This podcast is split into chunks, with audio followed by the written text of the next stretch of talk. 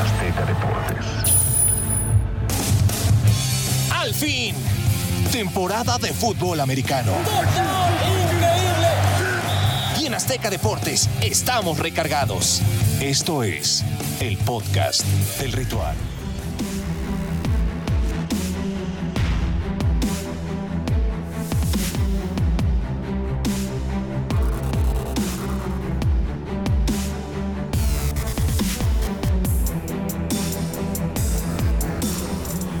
Buenos días, tardes, noches, a la hora que nos estén sintonizando, viendo, estén. escuchando, ya sea a través de aztecadeportes.com, ya sea también a través de Spotify, de Apple Music, Correcto. de Deezer, de donde quiera que nos estén sintonizando. Estamos en todas las plataformas. Qué placer saludarlos y dar la bienvenida a este ritual podcast. Para los que nos están viendo, sí, venimos disfrazados. Claro que es semana de Halloween. Y para los que no, pues que tengan una excelente semana todos ustedes y sigan disfrutando porque, ¿qué creen? Son ocho fines de semana nada más para que ya sea Navidad. Así Ya de rápido se nos fue el año y así de rápido se nos está yendo también la temporada, semana número 7. Largo tú, Ruiz, qué dijiste, tú dijiste Navidad, yo lo que estaba pensando es cada vez está más cerca el término de la temporada regular, la cual me esperé seis meses. Que no se vaya tan rápido, pero bueno, el día de hoy les tenemos grandes noticias y la pregunta del millón que ronda en Arlington, que todo mundo y toda la afición de los vaqueros de Dallas está cuestionándose, es: ¿acaso el señor McCarthy y el señor Jones deben analizar seriamente que el titular en la posición de corredor no sea Ezekiel Elliott, sino el señor Pollard? La pregunta es para ti, Pablo. Me parece que en el esquema del eh, fin de semana, en el partido, me parece que Pollard se acopló perfectamente bien a lo que necesitaba el equipo de los Cowboys. Un Dak Prescott que viene regresando de lesión, una ofensiva que tiene que retomar el ritmo competitivo.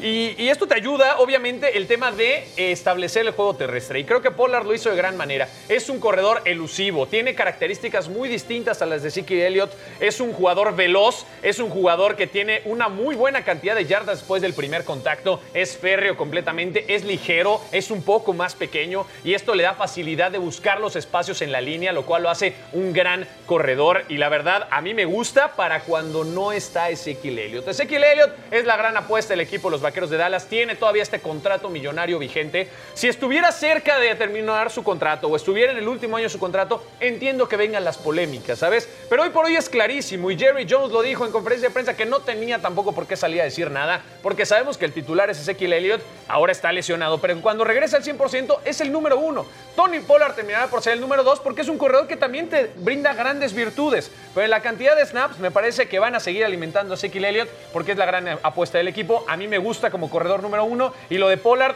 qué bueno que tuvo una gran tarde. Yo no sé si aguantaría el ritmo toda la temporada por su tamaño, por lo, lo propenso que puede llegar al tema de las lesiones. Yo no sé si te aguante como la carga de trabajo de corredor número uno. No sé qué opinas. A ver, hagamos este ejercicio y todo el mundo, usted en casa, también la pregunta es para, para ti que estás escuchando, Para ti, que estás... de los vaqueros. Me acordé de Toño Rossi, que para ti que nos estás viendo, no, pero también la pregunta es para ti, porque, a ver, la primera pregunta es ¿quién te gusta más cómo juega? ¿Ezekiel Elliott o Tony Pollard? Esta pregunta es fácil. ¿Quién te gusta más cómo juega? Hoy por hoy me gusta cómo juega Tony Pollard. Ok, y la segunda pregunta que conlleva la primera es si me hubieras contestado Ezekiel Elliott, ya sé que es más lento detrás de la línea de Lo golpeo, se tarda mucho más, es, mucho más, fuerte, pero es más pesado. Sí, sí. ¿Qué característica tiene el señor Pollard que lo hace distinto a? Este tema que te platicaba, el tema de la elusividad, es un Es jugador mucho más rápido. Es más Ok, rápido. Es menos que pesado, sí, es, es más rápido. Ahora bien, y la última cosa es, si tú estás poniendo esta polémica, no me refiero a ti sí, específicamente, sí, sí, sino la opinión pública está poniendo esta, el dedo sobre el renglón, ¿qué carambas va a hacer la gerencia cuando tengan que renegociar el contrato del señor Pollard y cuando tengan que renegociar el contrato de Ezekiel Elliott? Sería insostenible tener a los dos. ¿Qui- ¿Con quién te quedas? Hoy por hoy me parece que me quedaría por el tope salarial. Es que también depende en qué punto llegues te quedas con, con el tema de los dos. O sea, por el tema del tope salarial y por las yardas y momentos redituables en el campo, hoy por hoy me quedaría con Tony Pollard. Ok. Me parece que es una mejor apuesta y es un mejor negocio para poder fortificar otras partes del equipo. Muy Eso bien. me parece al día de hoy. Pero bueno, Ezequiel Elliott ha demostrado grandes temporadas. El tema es que también. Disculpa que me quite esto, pero ya no puedo con el calor, madre Se mía. está cuidando más. Ajá.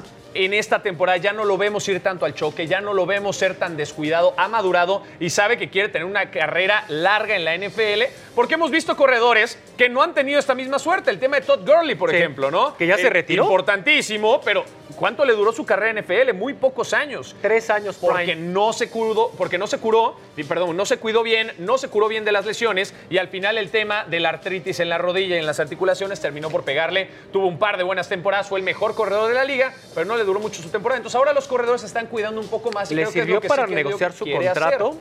y meter unos cuantos millones de dólares al. No, no, con los banco, Rams. con y los luego Rams. ya después que llegó a Atlanta, la verdad es que ya no tuvo. Como y también le tocó la mismo tema, ¿no? mudanza de los Sailor Rams. Sí, de casa en Luis, de irse estaba a con los- Jared Goff, Sí, entonces fue- digamos que no tuvo tanta suerte, pero bueno, el punto es longevidad y es lo que está buscando el señor Ezequiel Elliott.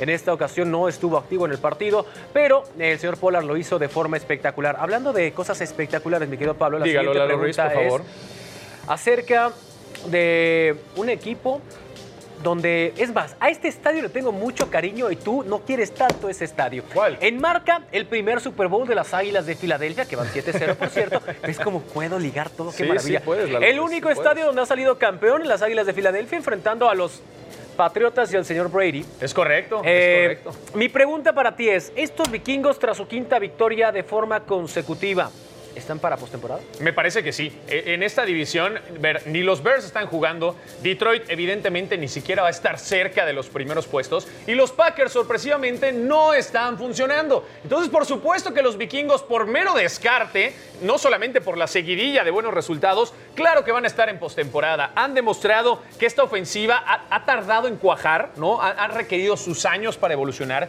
Pero parece ser que hoy por hoy Kirk Cousins es un coreback de elite. Un coreback que puede llevar al equipo no solamente a playoffs, porque ya los hemos visto en estas instancias. Muchos recordarán ese partido contra los Saints de Nueva Orleans con la polémica y cómo al final eh, Stephon Diggs consigue una muy buena recepción hasta las diagonales y para el touchdown para posteriormente perder contra estas Águilas de Filadelfia que terminan llegando al Super Bowl donde le ganan a los Patriotas. Pero me parece que es un equipo que ha ido cuajando desde Zimmer, ¿no? Ahora con la nueva gestión y ahora haciendo muy bien las cosas con eh, O'Connell, ¿no? Que le ha tocado esta parte. La defensiva está sólida. Me gusta muchísimo el grupo de linebackers. Eric Kendrick, Jordan Hicks y Sadarius Smith. ¿Qué más puedes pedir? Cualquier equipo querría tener esta tripleta de linebackers. El perímetro está cobijado. Y si nos vamos a la ofensiva, me parece que tienes un equipo a todas luces poderoso. Un gran receptor, receptor número uno como Justin Jefferson. Tienes una dupla de muy buenos corredores que Mattison ha empezado a tener un poquito más eh, de actividad por las constantes lesiones de Dalvin Cook, que la verdad creo que sí hay que ponerle mucha atención. La línea ofensiva está jugando bien, es un equipo que sabe desplegar. Preocupa mucho lo de Thielen, ¿no? que eh, salió golpeado el fin de semana,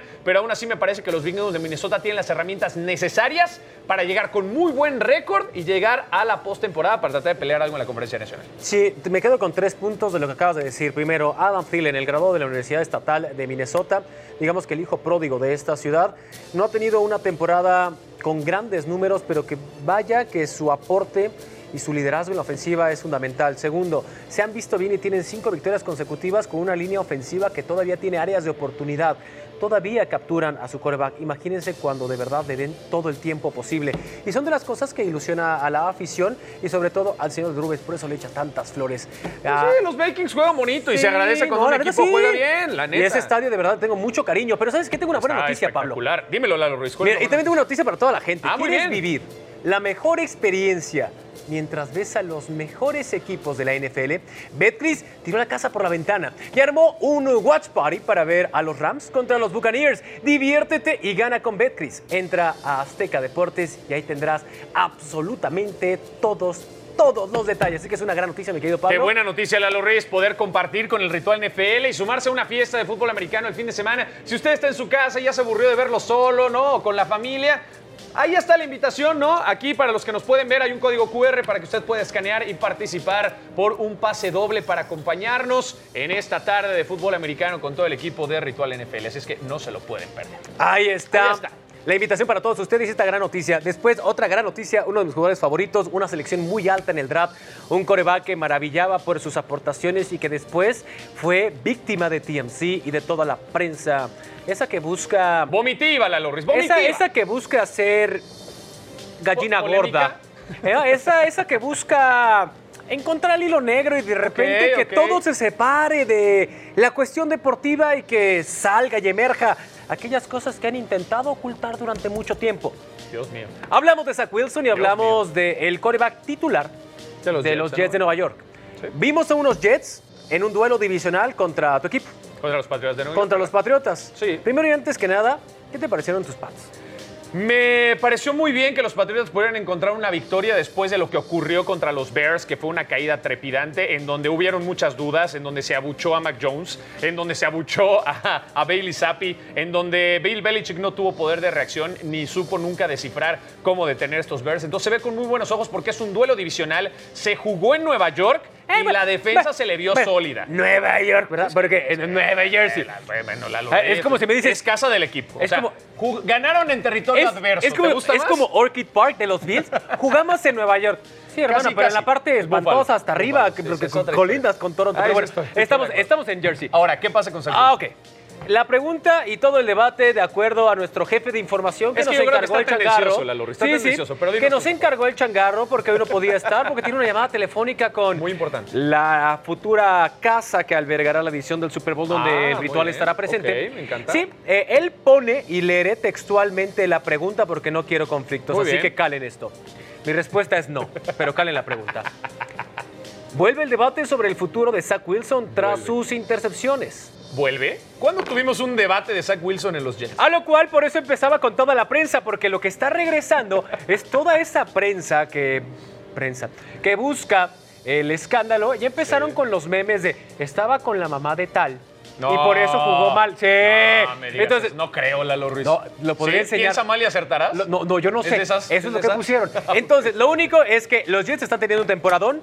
No vimos una gran versión de los Patriotas, pero sí una mejor versión que la de los Jets. Ahora, ¿qué pasa con los Jets de Nueva York? A ver, les duele mucho la lesión de Hall, quien es su corredor novato, corredor titular, que frente a nosotros, a, a nuestros propios ojos, estaba convirtiendo en una gran estrella del emparrillado. El tema es que se pierde el resto de la temporada por una complicada lesión y aquí es en donde se empiezan a abrir algunos aristas. Iba a ser el novato ofensivo del año. Con el ritmo que llevaba, por supuesto que sí. Por supuesto, estaba peleando ahí un poco con Pierce, el de, el de Houston, pero que no está teniendo buenos resultados con el equipo, entonces pierde un poquito el protagonismo. Pero me parece que como corredor lo está haciendo muy bien. Lo de Robinson también es espectacular con los Commanders, hablando de corredores novatos. Pero bueno, ese es número uno. Número dos.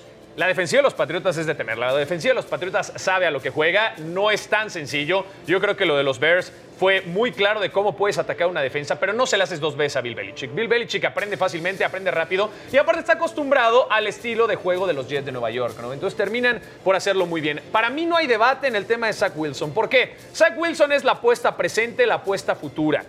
No me vengan ustedes a decir que Joe Flaco debería ser el coreback titular de los Jets de Nueva York. Tuvo un ¿Por qué gran no? inicio de No, temporada. Lalo Ruiz.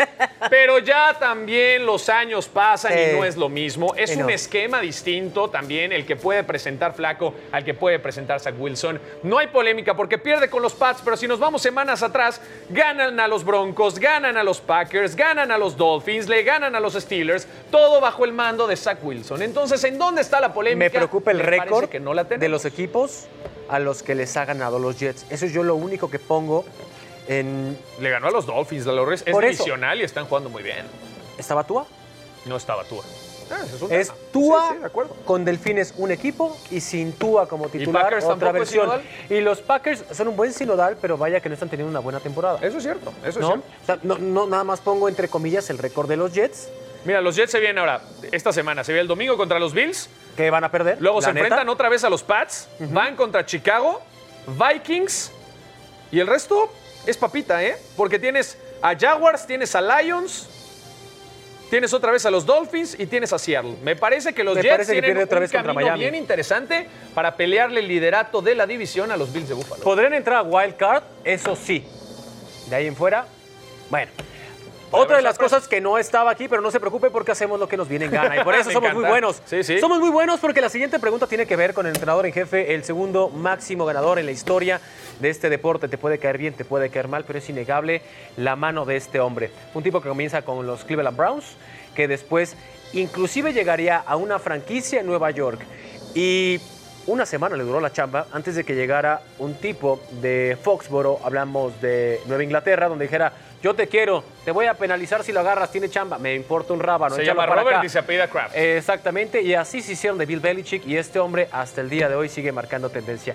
¿Qué pasa? Sí, la verdad es que tú- A ver, estaban hablando de uno de los mejores de todos los tiempos, Lalo, coordinador defensivo de los, de los New York Giants. Después va con los Bears, como bien lo dice, se quedan un día con los Jets y después llega a los Patriotas para tener eh, eh, grandes momentos dentro de su carrera. Para mí, hoy por hoy, el mejor head coach de todos los tiempos, si no es que se acerca un poco al tema de Don Shula, se acerca un poco al tema de Vince Lombardi. Eh, este fin de semana se convirtió en el segundo head coach en toda la historia con mayor cantidad de victorias, superando a Halas, y me parece que lo pone en un estatus bien importante, bien interesante. Después de casi dos décadas de dominar la NFL, a lo pocas veces hemos visto dinastías que duren tanto tiempo, ¿no? Ahí aparecen los Steelers de los 70s, que tuvieron una muy buena época, pero que no duraron tanto tiempo, los Delfines de Miami, ¿no? Con esa temporada invicta. Eh, grandes eh, equipos que hemos visto a lo largo de los años, pero mantenerte vigente durante tanto tiempo y dominar un deporte, la verdad es que es muy complicado. Llámese combinación entre Belichick Brady, llámese que le dieron todos los recursos a los Patriotas, llámese el tema polémico también que se ha ocasionado con los Patriotas a lo largo de los años,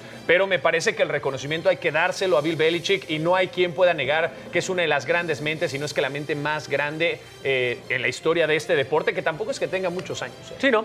Eh, vámonos rápidamente antes de cerrar en esta ocasión el podcast porque tenemos poco tiempo, muchos temas que tocar y tu escaleta, Gabo, ya cumplimos. Ahora va la mía. Eh, rápidamente, único invicto de la temporada. Filadelfia. ¿Qué puede pasar con Filadelfia las próximas tres semanas? Recordando contra quién van y el duelo siguiente, pues me parece también bastante asequible. Asequible, perdón. Sí. Eh, juegan el próximo jueves por la noche. ¿Contra Texans? Exactamente, ahí hay una victoria. Después su calendario es. Van a terminar 9-0, se los garantizo. Luego van contra Washington, que es duelo divisional, que parece que podrían dominar. El tema de los Colts, que evidentemente tendrían que ganarlo. Ahí va 10. Packers, si no 11. despiertan, se lo puede llevar. Creo que con Tennessee pueden Va a sufrir. problemas, ¿no? Contra los Giants hay que ver si la defensa Es vuelve a resurgir. Es divisional, ahí cualquier cosa puede pasar. El tema de los Bears, que deberían de superarlos. Cowboys, que va a ser complicado, yo lo veo difícil. Sí. Saints y cierran con Giants. Así que, Se ve complicado que termine la temporada invictos, ¿eh? ok. Ahora, tuvimos adiciones y lloraba Roquan Smith terriblemente porque se iba un veterano. Ahora también tema. se fue Roquan Smith. Roquan Smith deja a los Osos de Chicago. Se va a los Ravens. Y se va a los Ravens. Los Ravens, ¿podríamos pensar en postemporada para Ravens? Segunda y quinta ronda de draft para el equipo de los Bears de Chicago que están en reconstrucción. Se ve con muy buenos ojos. La verdad están mandando talento importante al resto de los equipos. No van a pelear este año, pero están pensando a futuro y eso se ve de buena manera. Del otro lado, sorpresivamente, a ver, las defensivas de Harbaugh siempre están en el top 5, top 10 si me apuras. Esta temporada ha sido bien compleja para el equipo de Harbaugh. Hay reestructura, varios jugadores importantes salieron del equipo y por eso les ha costado como entender la manera de juego. Eh, son prácticamente de los cinco peores seis peores equipos en cuanto a yardas permitidas eh, se refiere. Es un equipo que tiene nombres importantes, ¿no? El tema de Queen, eh, por ahí que aparece dentro de los nombres que destacan, el de Campbell, ¿no? En la línea, pero necesitan este tipo de jugadores, playmakers, que sean líderes dentro y fuera del campo, y por eso veo con muy buenos ojos que Roquan Smith llegue al equipo de los Ravens, porque te voy a decir una cosa, las apuestas están para que puedan llegar a Super Bowl, es que ese es el objetivo de los Ravens, que no pensemos que es solo llegar a postemporada. Este equipo ya lleva varios años con Lamar Jackson, cuajando un equipo, intentando poner, quitar piezas para tener el mejor funcionamiento, para poder regresar a un Super Bowl y volver a levantar un Vince Lombardi. Entonces, creo que la- empezando por la defensa, creo que es un muy buen inicio y un muy buen movimiento por parte de la gerencia del equipo de Baltimore. Me comunica la producción que me salté un punto importante. ¿Hay un punto importante? Un ¿De punto quién? importante y era que. eh, ah, sí, Las ¿Qué Vegas no ganan. Sí, Ah, es correcto. ah, Las Vegas. Las Vegas. Es que eh, lo dejé al final porque era- había que meterle. Sí, sí, sí, resulta sí, que hay un equipo que se llaman los Raiders de Las Vegas. y resulta que le dijeron: vamos a permitir cero puntos. Al menos eso es lo que en teoría les dijeron en el locker room, ¿no? En el vestuario. La buena noticia, si lo quieren ver de forma ácida, tuvieron cero puntos a la ofensiva. A la ofensiva, ¿y por qué carambas no anotan los Raiders? ¿Qué le está pasando a Qué locura, Raiders? en verdad. O sea, viendo un poquito los números, Turner se llevó dos capturas de coreback. Oneimata se llevó una captura de coreback. Street y Jordan compartieron una más. Tuvieron una intercepción. Tyron Matthew, que aparece nuevamente, el gran veterano, consiguiendo recuperar un balón a la ofensiva. Es increíble el tema de los números. 101 yardas nada más para Derek Carr en todo el partido y la intercepción. La defensiva de Nueva Orleans está para de verdad ponerle mucho respeto. Es justamente donde están cimentando el sistema de juego. Si bien es cierto que el equipo no está funcionando, llegaban a este partido el fin de semana con dos victorias nada más. Creo que es un equipo que a la ofensiva puede ser muy dinámico, puede ser bien interesante y la defensa va a ser realmente desde donde se pueda construir esta reestructura tras la salida de Peyton y de Breeze. Es una etapa complicada. James Winston está sano, está en la banca, siguen apostando Y- por Dan- Andy Dalton. Y no le dan chance. Pero en verdad preocupa muchísimo lo de los Raiders con Josh McDaniels porque este estaba destinado a ser un equipo por inversión, por proyección, por el nuevo estadio, por lo que quiere la ciudad y lo que quiere el equipo, a buscar playoffs y ser protagonista este año.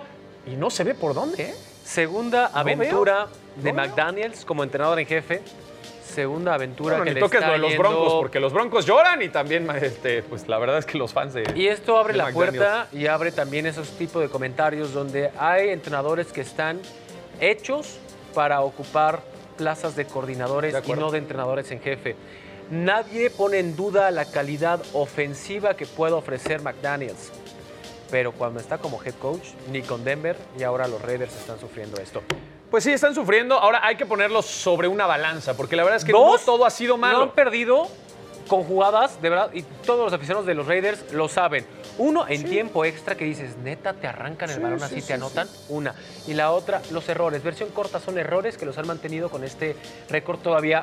Pero digamos que le han peleado equipos importantes. ¿Y a qué me refiero? Pues no? Se pero- quedaron a un punto de los Chiefs, le pelearon bien, la verdad. Y eh, por otra parte, el tema de los Titans, que tal vez no son la gran potencia, pero son un equipo de postemporada. Se quedaron también a dos puntos de poder empatar, o bueno, tres puntos, un gol de campo de ganar el partido. Entonces se han quedado cerca. Creo que el funcionamiento aún no está al 100%. Hay muchas cosas que cambiar. Con Baltimore se quedaban con Pero tres, tenían puntos de diferencia, 17 puntos, los perdían, luego se Sí, quedaban es que no hay compitiendo con tres. en Las Vegas. Ese va a ser el tema. y de repente dijeron crisis en Baltimore. ¿Por qué no decir crisis en Las Vegas? Me parece que sí. O sea, sí, me parece que sí, sobre todo por- porque no hay paciencia, y es lo que te digo. Hay paciencia a corto plazo. con y este es que dueño, que con esta inversión, con toda la polémica de llevártelo a Las Vegas, el siguiente año el Super Bowl es ahí. Bueno, dentro de dos, porque el siguiente sí, año sí. Este, es en Glendale, Arizona. Arizona y el que sigue Eh, dentro de dos sería en, Las Vegas. Pero Estoy Da- pensando por temporada. Davante Adams pero tuvo una sola recepción también, Lalo. O sea, Derek Carr tiene no números fantásticos. A todos los que ningunean a Derek Carr, Derek Carr tiene el pase de porcentajes de pases completos de los más altos dentro de la NFL. Porque Y tiene buen equipo. Pero la bronca es que no ganan. Entonces todo eso se puede opacar con un récord negativo. Vamos a cerrar esta edición rápidamente Claro que sí, con. Los partidos de la próxima semana. bien, me encanta. ¿Qué le parece? Mire, yo voy a arrancar el Maravilloso. A día ver, Lalo, dinos cuál destacas esta semana. Me voy a ir con Titanes de Tennessee. ¿A dónde? Ok. Veo para allá. Ok. Titanes de Tennessee contra los jefes de Kansas City. Vimos un Derrick Henry monstruo monstruoso. ¿Cómo le dice Rafa Ayala? Monstruo monstruoso. Una chiva así. Monu monstruoso. Monu monstruoso. Esa, esa jalada que no existe, pero hace esa conjunción. Así lo vimos. Esa. El punto es que tuvo un partido espectacular Derrick Henry, el corredor de los Titanes de Tennessee. Quiero ver a la línea defensiva de los jefes de Kansas City, que sin duda son candidatos a llegar a la final de la conferencia americana. Quiero ver enfrentarse a estos hombres que probablemente los verán más adelante en el camino. Entonces es un buen sinodal para ver qué tan bien van o qué tan encaminados van, si lo quieren ustedes ver de esa forma, los jefes de Kansas City. Por eso, para mí, supera al partido donde Filadelfia seguirá invicto y tendrá récord de 8-0. Por bueno. eso, para mí, es Kansas City recibiendo a Titanes de. Ese es bueno, sobre todo para medir el poderío de los titanes y si realmente Sí. van a estar. Ahora que no estuvo de titular Ryan Tannehill, también sí. mencionarlo, ¿no? Por otra parte, me gustaría destacar el partido de Seattle contra Arizona. Ustedes dirán por qué no son equipos protagonistas de la liga, pero es un duelo divisional en donde Seattle está como líder y Arizona empieza a entender la manera de juego. A ver, a mí nunca me ha gustado Clinsbury, a mí no me gusta lo que hace en el equipo de Arizona. Tarde o temprano Es un genio mal entendido. que va a haber un cambio ahí. Mal entendido y mal ejecutado, Lalo Ruiz, ¿no? ¿no? O sea, mal apreciado para muchos también, porque los resultados no se están dando. Entonces aquí quiero ver realmente si Seattle con este buen ambiente del cual tanto hablaron los jugadores después del partido anterior que salió Tyler Lockett a decir, ahora es mucho más feliz estar en el vestidor porque nadie quiere ser protagonista, nadie quiere el mérito o el reconocimiento de haber ganado partidos y por eso le estamos pasando muy bien con Ah. Gino Smith. Obviamente el Ah. mensaje fue para Ah, Russell Wilson. luego por eso lo azotan en el emparrillado. Bueno, pues ahí está el tema. Entonces quiero ver este equipo que está jugando mucho mejor, que está empezando a tener confianza, que es lo más importante. Y el tema de Arizona, que tendría que ser mucho mejor. Tienes un Kyler Murray que funciona muy bien, tienes un grande Hopkins que regresó hace dos semanas. A ver si pueden recuperar a James Conner, que había estado lesionado, ¿no? Ahora Benjamin ha sido el encargado del acarreo de balón. Tienes un Sackers, tienes un Moore, tienes buenos jugadores a la ofensiva y la defensa, la verdad es que tiene muy buenos jugadores de selecciones de draft. Entonces este equipo tiene que despertar. Al ser duelo divisional, creo que va a ser bien atractivo. Va a ser el domingo a las 3 y media de la tarde. Así es que hay que estar bien al pendiente de esta. Ah, más le veo un lío. Tienes a un head coach que no quiere a su coreback y tienes a un coreback que no quiere ni a su head coach ni a su coordinador ofensivo. Es Clinsbury, a mí, a mí no me gusta y es tema personal. eh. Entonces la bronca es, vamos a ver a un hombre correr por su vida y mover las cadenas con base en esfuerzo o vamos a ver un tipo que compre lo que se le está vendiendo y empiece a lanzar el balón. ¿Qué vamos Pues, a ver? Ojalá así sea, Si ¿no? vemos una versión más menos, una media entre esas dos, gana Arizona. Es que es cobijar bien. Es La cobijar cosa bien a es, tu coreback. la cosa es, El claro a ver, ejemplo es Gino Smith. Está bien cobijado. Es un coreback que no lo hizo en los Jets, que en el- la seguidilla de equipos donde estuvo de banca obviamente no figuró y ahora se le está dando una gran oportunidad porque se le ha cobijado muy bien. Entonces, yo sé que no es un, un coreback prime time, pero es un coreback que sí te puede llevar a un muy buen puerto si está bien cobijado y sigue trabajando con la ética y con el liderazgo que está mostrando Mira, dentro y fuera del empate. yo me quedo con el quarterback de Arizona, es un Russell Wilson joven. Entonces, ¿por qué no carambas? ok. Hablarle Más a chaparrito. Broncos y decirle, oye, mira, pásame a Russell Wilson. Ay, sí, tú di. Pásame a Russell ¿Y Wilson. luego qué? Yo te paso. ¿A Kyler Murray? A Kyler no, Murray. sería la peor apuesta en la historia de Arizona. Renegociamos un poquito loco. los contratos. ¿Quieres ver a Arizona como a los Broncos? Haz ese cambio. O sea, el tema es Russell Wilson. Díganme el tema loco. no es el equipo. Ahí Díganme sí es muy demente. distinto. Es la única versión en que veo que Denver va a salir del hoyo y que Arizona va a salir del hoyo. Hagan un switch. No lo sé, no lo tienes sé. un hombre No lo que sé, adora a Russell falso. Wilson y tienes a un coreback joven que parece Russell Wilson. Switch, switch No, Cámbiale, no compagino. Ahora, gran negocio para los Broncos. Eso que ni que, ni que, no cabe duda. Y Arizona Pero este bueno. año, si no llegan a postemporada y compiten para Super Bowl. No, no, Clinsbury se ni va. te cuento. Se Deja va tu Clinsbury. Se te va la columna vertebral de tu equipo porque o por agencia libre o por tope Sí, hay salarial. que renegociar algunos Ya no los puedes contratos. tener. Sí, sí, O sea, sí. ya no, ya no hay. No, no, Arizona está armado para ganar, pero no lo ha hecho. Así es que Señores, o sea, tú y yo, Sí, señores, Señores. Lalo Ruiz y Pablo de Rubens. es momento de despedirnos, muchachos. Claro que sí, muchísimas gracias por habernos acompañado en este Ritual Podcast, una semana más de la NFL. Los invitamos a que nos sigan en todas las plataformas digitales de Azteca Deportes con el contenido que tendremos para ustedes. Y el próximo domingo, Lalo Ruiz, habrá un gran evento, una watch party donde la gente podrá estar presente. Quien quiera presentarse, recuérdanos qué es lo que tiene que hacer. Eh, escanear el código QR que aparecerá en su pantalla y estar muy pendientes. Ahí está. Participa por un pase para un pase doble, por cierto, para esta Watch Party que será el- en el poniente de la Ciudad de México. No puedo decir más, no revelaré más detalles. No, no, ok. sede sí hay, pero ¿saben qué? Revelar. Agarren su teléfono, escaneen ese código QR y ahí están E absolutamente todos, todos los detalles. Domingo por la noche, ahí estaremos. El coach Castillo, estará el señor Garay. Ah, muy bien. Eh, bien. estará por la tarde. Muy bien, es partido de las 3 de la tarde. Es entonces correcto. Va a estar bueno. Es Así el de vikingos contra Bucanes. Yo me voy a seguir hasta la noche porque ni les cuento. Lalo a Reyes, adelante, bueno, por favor, que así sea. Vámonos entonces, antes de que me Vámonos. meten líos, amigos, recuerden que esto es patrocinado por mi nueva casa. Así que ahí nos vemos. Pásenla muy bien. Nos escuchamos muy pronto. Abrazo.